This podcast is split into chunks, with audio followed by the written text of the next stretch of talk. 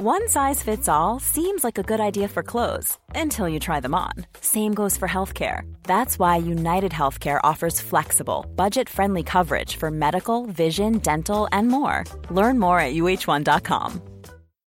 Since 2013, Bombas has donated over 100 million socks, underwear, and t shirts to those facing homelessness. If we counted those on air, this ad would last over 1,157 days. But if we counted the time it takes to make a donation possible, it would take just a few clicks. Because every time you make a purchase, Bombas donates an item to someone who needs it. Go to bombas.com slash ACAST and use code ACAST for 20% off your first purchase. That's bombas.com slash ACAST, code ACAST. When you're ready to pop the question, the last thing you want to do is second guess the ring. At Bluenile.com, you can design a one of a kind ring with the ease and convenience of shopping online. Choose your diamond and setting. When you find the one, you'll get it delivered right to your door. Go to Bluenile.com and use promo code LISTEN to get $50 off your purchase of $500 or more. That's code LISTEN at Bluenile.com for $50 off your purchase. Bluenile.com code LISTEN. زال با سه مجمر آتش به بلندای کوه رفت و پر سیمرغ رو در آتشدان قرار داد و آتش زد. با سوختن پر سیمرغ آسمان تیره شد و سیمرغ با بالهایی گشوده و زیبا بر آسمان بالای سر پهلوان ظاهر شد. چو پاسی از آن تیر شب در گذشت تو گفتی چو آهن سیاه ابر گشت.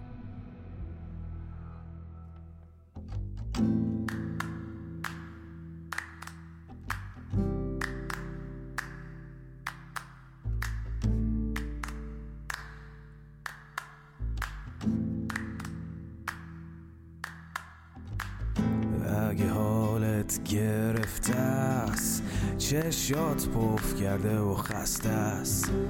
پاشو چای دم کن کیک تو فرن بشین و گوش کن به داستان این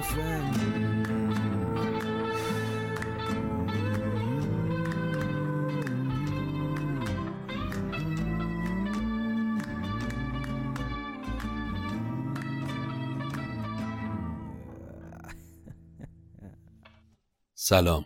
من ایمان نجیمی هستم و این اپیزود هفتاد و یکم روایت شاهنامه به نصر از پادکست داستامینوفنه داستامینوفن پادکستیه که من داخل اون برای شما قصه می‌خونم.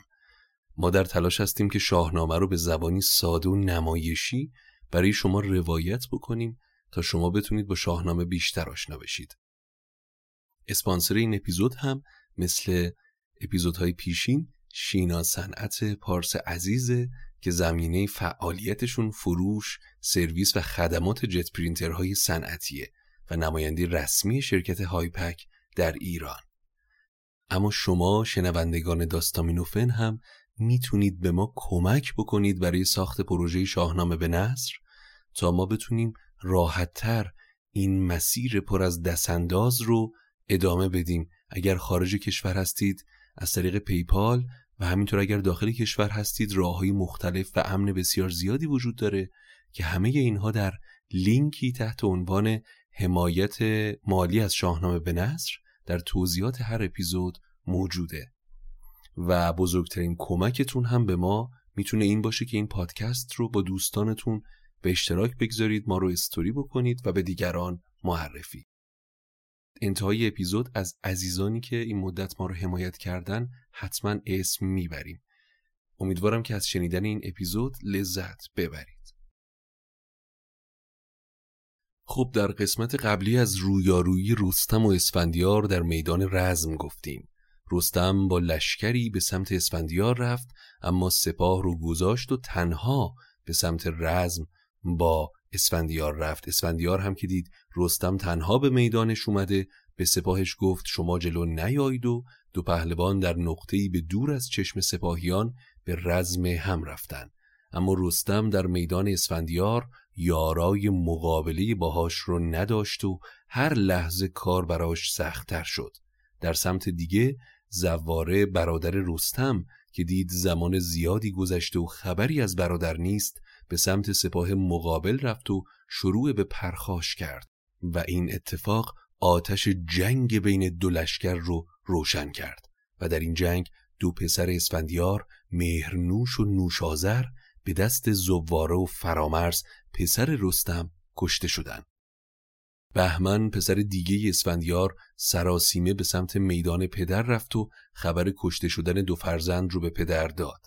اسفندیار که دید عهد و پیمانش با رستم که قرار بود گزندی به هیچ کدوم دو سپاه نرسه و وارد جنگ نشن شکسته شده رستم رو سرزنش کرد و با دلی مالامال از خشم و کینه به سمت رستم تاخت. دو جنگجو دست به کمان بردن. اما رستم و رخش در مقابل تیرهای خدنگ اسفندیار مستاصل شدن و رستم رخش زخمی رو به سمت خانه فرستاد و خودش با تنی چاک چاک به سمت بلندای کوهی عقب نشینی کرد. در این لحظه زواره که رخش رو بی سوار دیده بود به سمت رستم اومد و از برادر خواست تا با اسبش فرار کنه. اما رستم به برادر گفت به سمت زال برو رخش رو تیمار کن و از زال برای درمان زخم هام و همینطور فائق اومدن بر اسفندیار راه چاره‌ای به طلب اما اسفندیار که در پایین کوه فرار رستم رو دیده بود خروشید که به بالا چون این چند باشی به پای که خواهد بودن مر تو را رهنمای.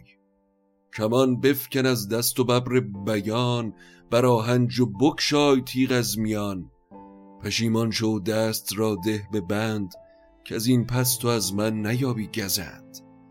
بدین خستگی نزد شاهت برم ذکردارها بیگناهت برم. وگر جنگ جویی تو اندرس کن یکی را نگهبان این مرز کن. رستم چرا به کوه پناه بردی؟ کمانت رو زمین بذار و ببر بیانت رو از تندر بیار و پایین بیا. توبه کن و دستت رو به بند من بده. من تو رو به سمت شاه می‌برم و گزندی بهت نمیرسونم. اما اگر هنوز علاقی به ادامه این جنگ داری وسیعت کن و این مرز و بوم زابلستان رو به کسی بسپار که مرگت فرا رسیده. اسفندیار شب تیره که وقت جنگیدن نیست. امشب رو مهلت بده تا به ایوان برم و چاری زخم هام بکنم و نزدیکانم رو ببینم. فردا به حرفت عمل می‌کنیم. من اکنون چون این سوی ایوان شوم. به یا سایم و یک زمان بقنبم ببندم همه خستگی های خیش بخوانم کسی را که دارم به پیش. زواره فرامرز و دستان سام کسی راز خیشان که دارند نام بسازم کنون هرچه فرمان توست همه راستی زیر پیمان توست. رستم تو بزرگی و پهلوانی و نمی‌خوام نشیبت رو ببینم. بدیدم همه فر و زیب تو را نخواهم که بینم نشیب تو را. به جان امشبی دادمت زینهار. به ایوان رسی کام کجی مخار. امشب رو امانت میدم اما فردا برگرد که دیگه حرف و بهانه ای نمیپذیرم. اسفندیار که می‌دونست رستم به دنبال بهانه برای رستن و چاره است پذیرفت و این رو هم به روی پهلوان آورد و با اعتماد به نفسی بر اینکه تو هر کاری هم بکنی باز هم شکست می‌خوری اون رو راهی ایوان خودش کرد. چو برگشت از رستم اسفندیار نگه کرد تا چون رود نامدار. رستم خسته و مجروح از آب گذشت و به خانه رفت. اسفندیار که از پشت رستم رو دید به قد و بالاش نگاهی کرد و در دل گفت این مرد نیست که ژنده پیلی بزرگه.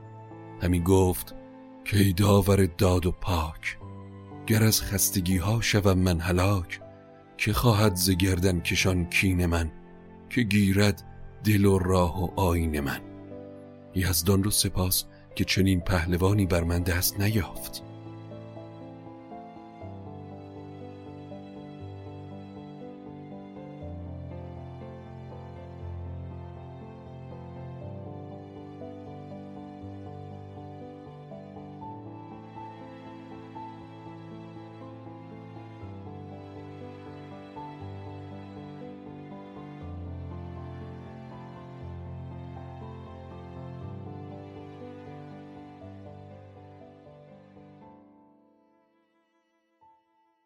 اما اسفندیار هم به سراپردی خودش برگشت و در اونجا همه رو در سوگ نوشازر و مهرنوش دید.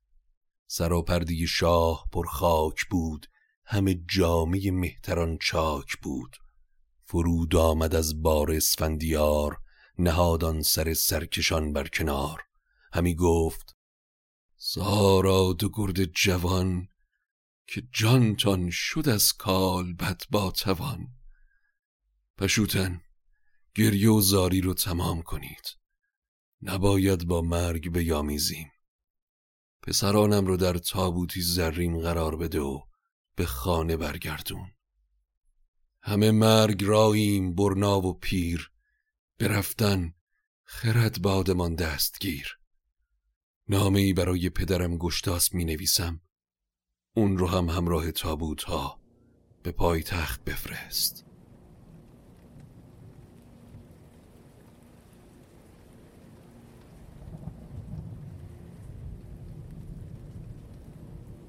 پدر این سمره خواسته توست که رستم رو به چاکری می‌خواستی.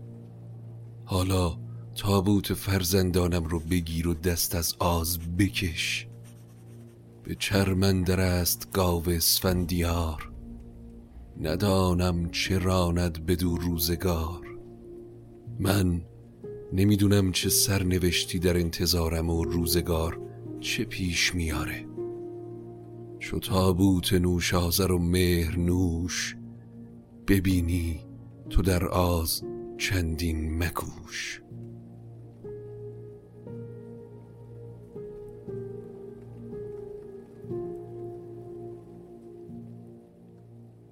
اسفندیار کاروان رو که ره سپار کرد با درد و رنج و تنگ دل به تخت نشست و رو به برادر گفت امروز که برز و بالای رستم رو دیدم به درگاه یزدان سپاس گفتم که پهلوانی مثل اون رو که نهنگ رو در دریا و پلنگ رو در صحرا از پا در میاره چنان خسته و خونریز کردم که به کوه فرار کرد. چون این کارها رفت بر دست او که دریای چین بود تا شست او همی بر کشیدیز دریا نهنگ به دم در کشیدیز هامون پلنگ. بر آنسان بخستم تنش را به تیر که از خون او خاک شد آبگیر. برآمد چنان خسته زان آبگیر سراسر تنش پرز پیکان تیر.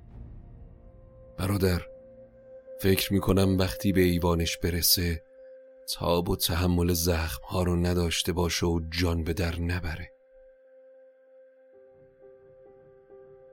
برانم که چون او به ایوان رسد روانش ز ایوان به کیوان رسد. در سمت دیگه رستم خسته و مجروح به ایوان رسید. نزدیکان گردش رو گرفتن و زوار و فرامرز از دیدن تن رنجور تهمتن گریان شدن. ز سر بر همی کند روداب موی بر آواز ایشان همی خست روی. زوار به زودی گشادش میان از او برکشیدند ببر بیان. هر آن کس که دانا بود از کشورش نشستند یک سر همه بر درش.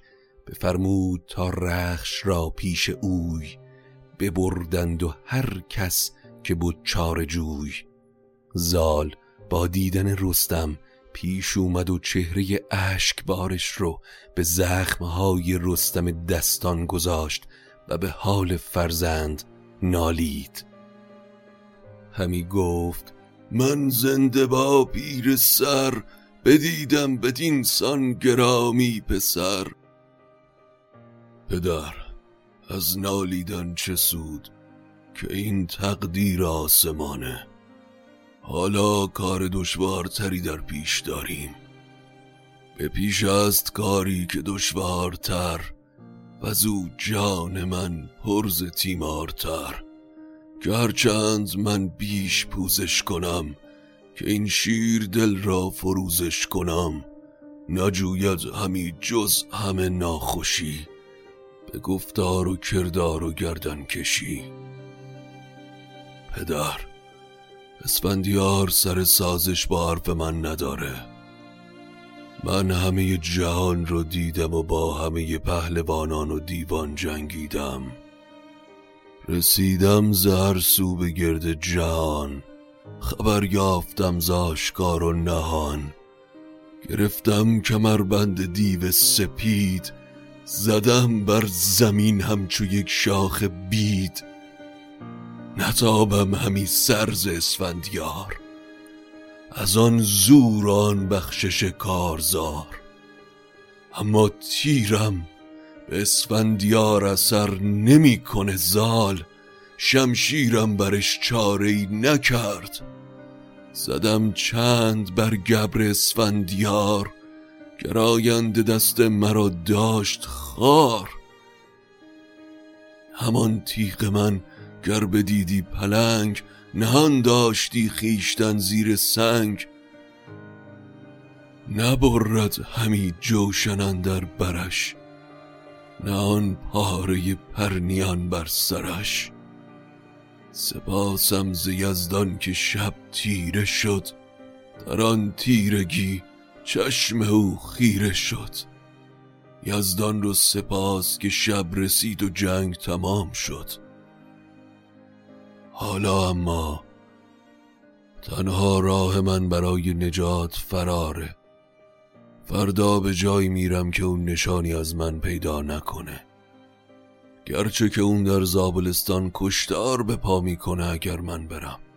اما سرانجام از آن کار سیر آید او اگرچه زبد سیر دیر آید او.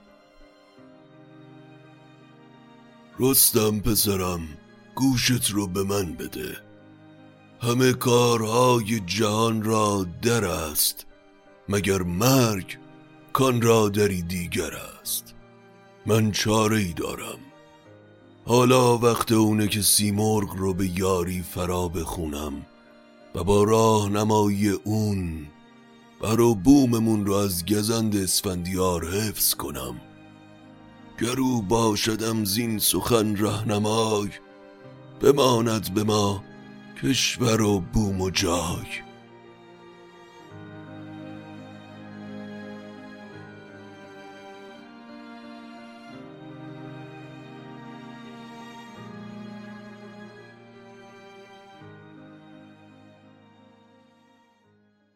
اما قبل از اینکه ادامه داستان رو روایت کنیم باید به ای بپردازیم. اون هم روایتیه که رستم از اسفندیار پیش پدر میگه. خب ما تا به دینجای داستان برخلاف سایر روایات غیر شاهنامه ای از اسفندیار که اون رو مستقیما روی این تن خطاب کردن و قصه ها گفتن اشاره خیلی مستقیم و توصیف بهتر بگم توصیفی در باب روینتن شدن اسفندیار نداشتیم. اما روایت شاهنامه بی اشاره هم نبوده. اگر یادتون باشه توی قسمت های قبل به بازوبندی اشاره کردیم که زردشت از بهشت برای گشتاسب آورده بود و اون رو به اسفندیار دادن که با بستن اون بازوبند هیچ شیء آهنینی بر اسفندیار اثر نمی‌کنه. خب در یک یا دو قسمت قبل هم رستم به اسفندیار گفته بود که گول اطرافیانت رو نخور که فکر می‌کنن تو زخم ناپذیری و اسفندیار هم این تئوری رو که بدن جادویی یا روینتنی داره رو رد کرد و گفت من هم مثل باقی مردمم. البته اسفندیار هم می‌دونه که با چه پهلوانی از چه خاندانی روبروه و خبر داره که زال دستی به جادو داره و حامی مثل سیمرغ که همیشه با جادو می‌تونه اون رو نجات بده. برای همین شاید در برابر رستم هیچ اشاره‌ای به بازوبند یا قدرت جادویی نکرده. اما اینجای قصه هم رستم در برابر پدر میگه من هرچه شمشیر زدم و تیر زدم به اسفندیار اثر نکرد و از این اتفاق به استیصال افتاده. در صورتی که روایتی که از اسفندیار شنیدیم وقتی که با برادر حرف می‌زد این بود که رستم جنگاور پیلتنی بود اما من تونستم حسابی زخمی و رنجورش کنم و میدان نبرد رو غرق خون. پس این هم نکاتی بود که در رابطه با اسفندیار رو تن زخم ناپذیرش باید می‌گفتیم. اما حالا رستمی که در ابتدای این قصه پند زال پدرش مبنی بر فرار رو نکوهش کرده بود و ازش روگردان بود به این نتیجه رسیده که برای حفظ جانش باید فرار کنه. ولی زال که یک بار دیگه هم از سیمرغ برای به دنیا آمدن رستم چاره خواسته بود به رستم میگه که دست نگهدار تا از سیمرغ چاره کار رو طلب کنیم. از ایبان سه مجمر پراتش ببرد برفتند با او سه هوشیار و گرد. فسونگر چو بر تیغ بالا رسید ز دیبا یکی پر بیرون کشید.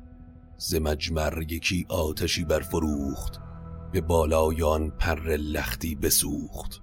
زال با سه مجمر آتش به کوه رفت و پر سیمرغ رو در آتشدانی قرار داد و آتش زد. چو پاسی از آن تیر شب درگذشت تو گفتی چو آهن سیاه ابر گشت. با سوختن پر سیمرغ آسمان تیره و تار شد و سیمرغ با بالهایی گشوده و زیبا بر آسمان بالای سر پهلوان ظاهر شد و پیش زال فرود اومد. همانگه چو مرغ از هوا بنگرید درخشیدن آتش تیز دید. نشسته برش زال با درد و غم. ز پرواز مرغ در آمد دو ژم. بشد پیش با اود زال از فراز. ستودش فراوان و بردش نماز. به پیشش سه مجمر پر از بوی کرد. ز خون جگر بر رخ جوی کرد. زال بر مجمرها اود روشن کرد و پیش سیمرغ نماز برد. سیمرغ افسانه‌ای وقتی رخ رنجور و چشمان اشکبار دستان رو دید حالش رو جویا شد و گفت بدو گفت سیمرغ شاها چه بود که آمد از اینسان نیازت بدود؟ بلایی به خاندان ما افتاده. تن رستم از جنگ خسته و کوفته شده و امیدی به رهانیدنش ندارم. همان رخش گویی که بیجان شده است. ز پیکان تنش زار و بیجان شده است. بیامد بر این کشور اسفندیار. نکوبد همی جز در کارزار. نجوید همی کشور و تاج و تخت. بر و بار خواهد همی با درخت. اسفندیار به زابلستان اومده و روزگار ما رو تیره کرده. به هیچ راهی هم گوش شنوا نداره. بدو گفت سیمرغ که ای پهلوان مباشندر این کار خسته روان. سزدگر نمایی به من رخش را همان سرفراز جهان بخش را. دستان رستم و رخش رو پیش من بیار. وقتی رستم و رخش به بالای کوه رسیدن سیمرغ با دیدن اون زخم ها بدو گفت که ای ژند پیل بلند ز دست که گشتی بدین سان نژند؟ چرا رزم جستی ز اسفندیار؟ چرا تشفگندی در کنار؟ بدو گفت زال ای خداوند مهر چو اکنون نمودی به ما پاک چهر؟ گریدون که رستم نگردد درست کجا خواهم در جهان جای جست؟ ای مهربان زخمای رستم رو درمان کن. که اگر آسیبی به رستم برسه زابلستان ویران و دودمان سام فنا میشه. نگه کرد مرغن در آن خستگی به دیدن در او راه پیوستگی. سیمرغ منقارش رو به سمت رستم برد و چهار پیکان از تن پهلوان بیرون کشید. خون زخم ها رو مکید و پرش رو به جای زخم ها مالید. زخم ها در دم التیام یافتن و بعد گفت پر من رو در شیر خیز کن و بر زخم هات بزن. یکی پر من تر بگردان به شیر به مالندران خستگی های تیر. سیمرغ رخش رو هم فرا خوند و از گردن اسب شش تیر بیرون کشید. همانگه خروشی برآورد رخش بخندید شادان دل تاج بخش بدو گفت مرغ ای گو پیلتن توی نام بردار هر انجمن. چرا رزم جستیز اسفندیار گوی تند و روین تن و نامدار. ای پیلتن چرا به رزم اسفندیار رفتی؟ مگه نمی‌دونی که اون روین تنه؟ بدو گفت رستم گرو راز بند نبودی؟ دل من نگشتی نجند. مردن برای من آسونتر از ننگ بندیه که اون می‌خواد به دست من بزنه. مرغ در جواب رستم گفت اگر در برابر اون شاه زاده که فر زدی داره و پشت ایرانه سر به خاک بگذاری ننگ نیست. اون جنگاوریه که جفت من رو در هفت خان به شمشیر کشته. که آن جفت من مرغ با دستگاه به دستان و شمشیر کردش تباه. پس حالا باید با من پیمان کنی که فردا پیش از جنگ پیش او لابه می کنی و با خواهش و تمنا اون رو به آشتی دعوت می کنی. بعد از اون چاره کار رو به تو میگم. اگر با من اکنون تو پیمان کنی سر از جنگ جستن پشیمان کنی نجویی فزونی به اسفندیار گه کوشش و جستن کارزار.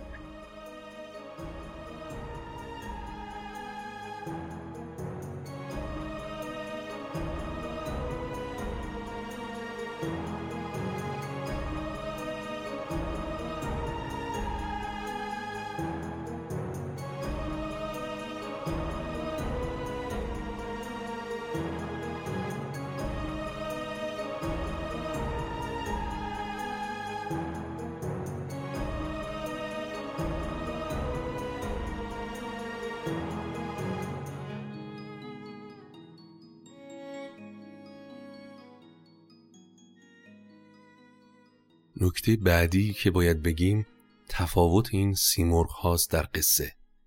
یک سیمرغ به عنوان یک حیوان درنده در هفتخان اسفندیار و دیگری جفت همین سیمرغ در قصه زال و رستم. این تفاوت به واسطه تفاوت خواستگاه قصه های رستم و اسفندیاره.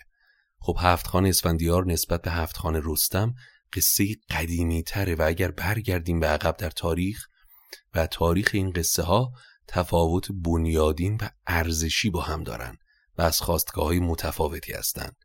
در یکی از این داستانها که هفت خانه اسفندیار باشه سیمرغ هم مثل باقی موجودات جادویی جانوری وحشی و در رند خوه اما در یکی دیگه و در قصه های رستم و خاندان زال موجودی یاری رسان و مثبته این دو داستان چون از دو دوره متفاوت و روایات متفاوتی هم هستند وقتی به هم می‌رسن دچار یک تناقض میشن در کلیت شاهنامه. و خب این تناقض منجر به این شده که در یکی از داستانها سیمرغ کشته بشه و در یکی وجودش منجر به ادامه داستان بشه. و برای اینکه این تناقض رو داستان بتونه حل کنه مسئله داشتن جفت رو مطرح می‌کنه. اما برگردیم به داستان. سیمرغ در جواب رستم گفت که اگر با من پیمان کنی که با اسفندیار که برترین پهلوان ایران جنگ طلبی بیهوده نداشته باشی و تلاش به آشتی کنی من راه حل این اتفاق رو بهت میدم. چو بشنید رستم دلش شاد شد. از اندیشه بستن آزاد شد. رستم پیمان سیمرغ رو پذیرفت و در ادامه چون این گفت سیمرغ که از راه مهر بگویم کنون با تو راز سپهر. رستم کشتن اسفندیار شوربختی دو جهان رو در پی داره. هر کی اسفندیار رو بکشه در این جهان روز خوش نخواهد دید. که هر کس که او خون اسفندیار بریزد ورا بشکرد روزگار. همان نیز تا زنده باشد ز رنج رهایی نیابد نماندش گنج. بدین گیتیش شور بختی بود وگر بگذرد رنج و سختی بود. شگفتی نمایم هم شب تو را ببندم ز گفتار بد لب تو را. حالا به رخش بنشین و به دنبال من بیا تا این راز رو بر تو فاش کنم. برو رخش رخشنده را برنشین. یکی خنجر آبگون برگزین. رستم تا پیش دریا اسب تاخت و به انتظار فرود سیمرغ نشست. همی ران تا پیش دریا رسید. ز سیمرغ روی هوا تیره دید. چو آمد به نزدیک دریا فراز فرود آمد آن مرغ گردن فراز. به رستم نمودان زمان راه خشک همی آمد از باد او بوی مشک. گزی دید بر خاک سر بر هوا نشست از برش مرغ فرمان روا. سیمرغ در برابر درخت گزی نشست و رو به رستم گفت بلندترین و باریکترین شاخه این درخت گز رو ببر و با اون تیری بساز. بدان گز بود هوش اسفندیار تو این چوب را خار مایه مدار. بر آتش بر این چوب را راست کن. نگه کن یکی نقص پیکان کهون بنه پر و پیکان بر او برنشان. نمودم تو را از گزندش نشان. وقتی تیر رو ساختی این تیر رو در کمان بگذار و این تنها راه کشتن اسفندیار خواهد بود. سیمرغ دوباره پیبانش با رستم رو یادآور شد. بدو گفت اکنون چو اسفندیار بیاید بجوید ز تو کارزار تو خواهش کن و لابه و راستی مکوبیچ گونه در کاستی مگر باز گردد به شیرین سخن بیاد آیدش روزگار کهن. اگر باز هم دعوت تو به آشتی رو نپذیرفت و سعی در جنگ داشت. بزه کن کمان را و این چوب گز بدین گونه پرورده در آب رز. کمانت رو با این چوب به زه کن. ابر چشم او راست کن هر دو دست چنان چون بود مردم گز پرست. تیر را به سمت چشمانش رها کن. زمان برد راست آن را به چشم. بدانگه که باشد دلت پرز خشم.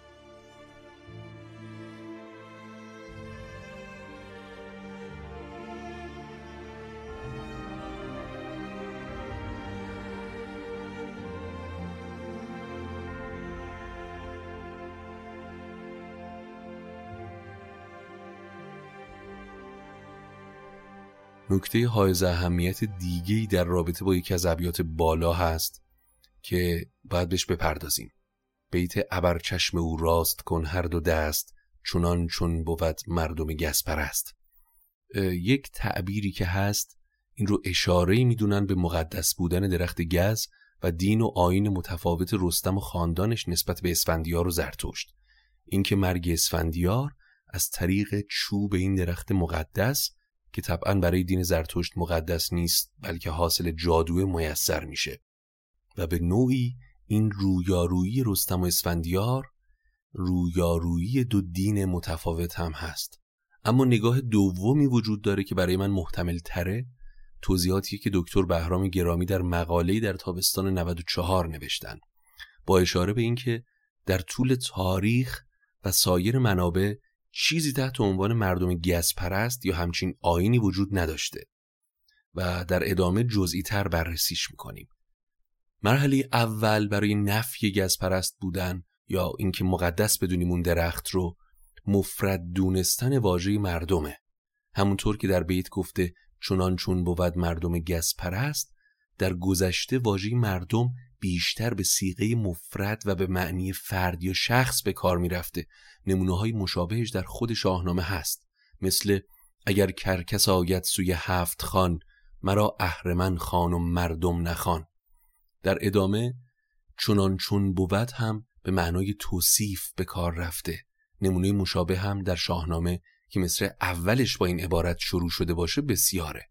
و چونان چون بود توصیف تیراندازیه که همچون شخص پرستنده در مقابل پرستیده خودش قرار گرفته. پس به بیان دیگه وقتی فردوسی از زبان سیمرغ میگه راست کن هر دو دست می‌خواد انرژی ذخیره در ذهن و توان و سرعت تیر با این حرکت به بالاترین حد ممکن برسه. یعنی یک دست عمود بر جلوی کمان و دست دیگه که زه کمان رو می‌کشه انقدر به عقب کشیده بشه که هر دو دست در راستای هم قرار بگیره و چون این وضعی رو که هر دو دست در مقابل هم کاملا باز شدن به حالت پرستش یک شخص در مقابل پرستیده مانند کرده و چون در میان دو دست باز تیرانداز چوب گز قرار داره اون رو به مسابقه کسی که اون چوب گز رو داره میپرسته گز پرست خطاب کرده. این توضیحی بود که نمی‌شد ازش گذشت. ممکنه که بعضیتون خسته شده باشید اما باید در موردش گپ می‌زدیم. در ادامه سیمرغ راز رو که برای رستم فاش کرد پر زد و به آسمان پرواز کرد و رستم مشغول ساخت تیر شد. یکی آتش چوب پرتاب کرد دلش را بر آن رزم شاداب کرد. یکی تیز پیکان به دو در نشاند چپ و راست پرها بر او برنشاند.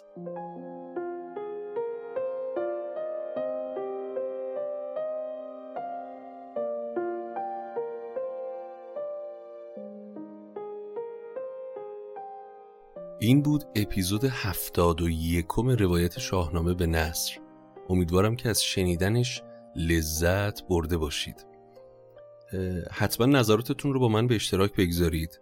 کانال تلگرام ما رو دنبال بکنید. اونجا گاهی اوقات موسیقی هایی که در اپیزود استفاده شده یا موسیقی هایی که طبعا من خودم علاقه دارم بهشون و یک سری چیزهای دیگه ای که شاید براتون جذاب باشه به اشتراک می‌گذارم. همینطور شب قصه های تلگرامی. شب قصه رو هم ما دوباره شروع خواهیم کرد. به دنبال داستان جذاب هستم حقیقتا. و شب قصه رو شروع خواهیم کرد چون پیام های زیادی هم می‌گیرم که چرا شب قصه رو ادامه نمی‌دید. داخل پادکست. اون رو هم استارت خواهیم زد در موقعیت مناسبی طی روزهای آتی و امیدوارم که قصه درخوری در بیاد و ازش لذت ببرید. اگر که دوست دارید از ما حمایت بکنید به ما کمک مالی بکنید تا بتونیم شاهنامه رو پیش ببریم لطفا. این پادکست رو به اشتراک بگذارید در وهله اول و در قسمت بعدی می‌تونید از طریق لینکی که در توضیحات هر اپیزود می‌گذارم حمایت مالی انجام بدید و مسیر رو برای ما هموارتر بکنید. اما عزیزانی هم از ما حمایت کردن این مدت که من باید اسمشون رو بخونم و شخصا ازشون تشکر کنم. بابک معون عزیز اگر که فامیلشون رو درست خونده باشم ما رو حمایت کردن و چراغ این پادکست رو روشن. خانم سارای عزیز این کار رو کردن. و دو عزیز دیگه ای که متاسفانه من هیچ نام و یا ایمیلی ازشون نداشتم صرفا پیام کمکشون در حامی باش حمایتشون در حامی باش برای من اومده بود. از همه این عزیزان ممنونم و خوشحالم که همچین دوستانی داریم که حواسشون به پادکست و شاهنامه به نصر هست. یادتون نره که برای من پیغام بفرستید. من منتظر شنیدن و خوندن پیغام های شما هستم. اجرای زنده ما هم نزدیکه. امیدوارم که از نزدیک بتونم ببینمتون و تا قصه بعدی قصتون بی غصه باشه.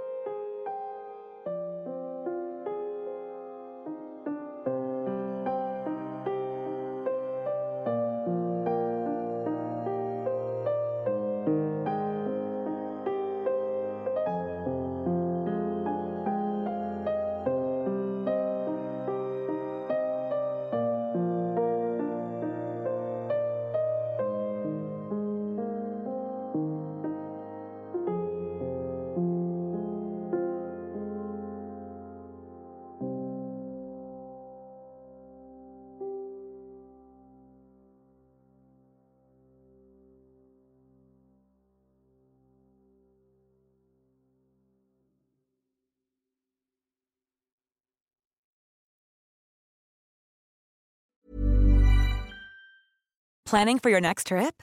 Elevate your travel style with Quince. Quince has all the jet setting essentials you'll want for your next getaway, like European linen, premium luggage options, buttery soft Italian leather bags, and so much more. And is all priced at 50 to 80% less than similar brands. Plus, Quince only works with factories that use safe and ethical manufacturing practices. Pack your bags with high-quality essentials you'll be wearing for vacations to come with Quince. Go to quince.com/pack for free shipping and 365-day returns.